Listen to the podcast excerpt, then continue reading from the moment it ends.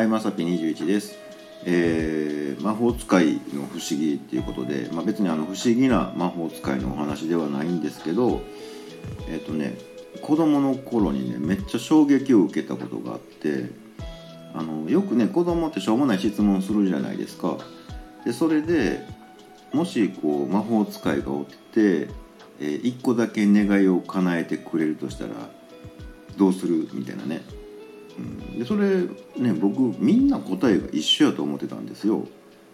で僕の答えって一貫して、えーそれやったら僕を魔法使いにしてくれっていう話だったんですけどね思ってるのにみんなはね「あれ欲しい」とか「これ欲しい」とか言うんですよ。えそれちょっと待ってみたいなね。一回使ったら終わりやでみたいなね。まず自分がなっちゃったらいいんじゃないのっていうのがすごいありまして。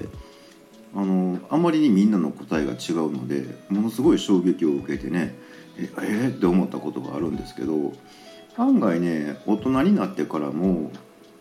えーなんかね会話の流れでねなんか冗談めいてねもし仮にじゃあ魔法使いおってさみたいなえ一個だけ願い叶えてくれるって言ったらどうするって言うとね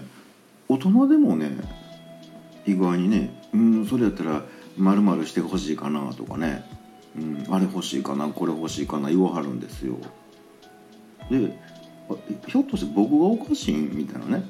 うん、だって一回さっき魔法使いになっちゃったら話楽やんって思うんですけど案外みんなそうじゃないんかななんてね、えー僕的にはすごい不思議に思ってます。ねえーまあ、もし仮にね僕がそのね魔法使いに1個だけ願いを叶えてあげてもいいよとかこうね言われたとしたらうん、まあ、まずはあじゃあ僕を魔法使いにしてくださいって言って一回魔法使いになります。でその後初めて使う魔法が多分その魔法